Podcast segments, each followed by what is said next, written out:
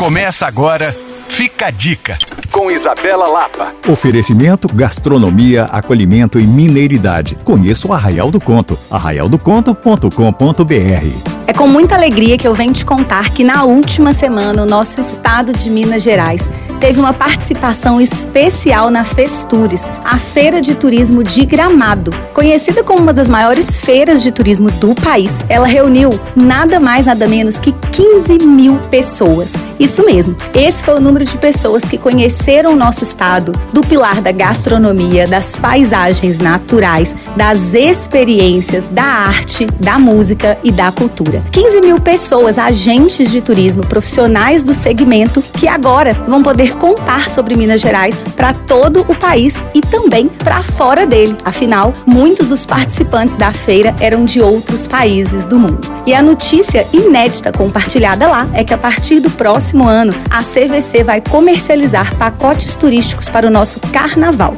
com o objetivo de fazer com que o turista chegue aqui, não só para curtir a folia, mas também para conhecer os nossos pontos turísticos, valorizar a nossa gastronomia, as nossas cidades históricas e muito mais. Ver Belo Horizonte representada dessa forma não tem preço. Sabendo que isso vem junto com toda Minas Gerais, é melhor ainda porque a gente merece. Para saber mais, você pode me acompanhar no Coisas de Mineiro ou reveresse outras dicas em alvoradafm.com.br/podcasts. Sou Isabela Lapa para Alvorada FM.